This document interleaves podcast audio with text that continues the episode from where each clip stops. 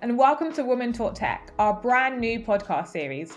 My name is Sade, and I'm a team leader here at Impala Search, with a key focus on software engineering recruitment. As an individual who has been working in the tech recruitment space nearly four years, I know the difficulties which can arise when working in a very male dominated space. Women in tech make up an extremely small percentage of the workforce, not only in the UK and Germany, where I mainly work, but all across Europe, and these stats unfortunately do not change across the world. There are various reasons as to why, but let's leave that as a topic to discuss later in the series.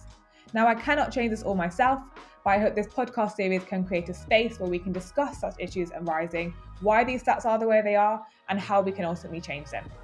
Throughout the series, I hope to bring you stories, lessons, and tips from some inspirational women across the industry, who I hope will share their experiences for their benefit of those looking to break into this space. I am super excited to be starting this, and I hope you all enjoy it.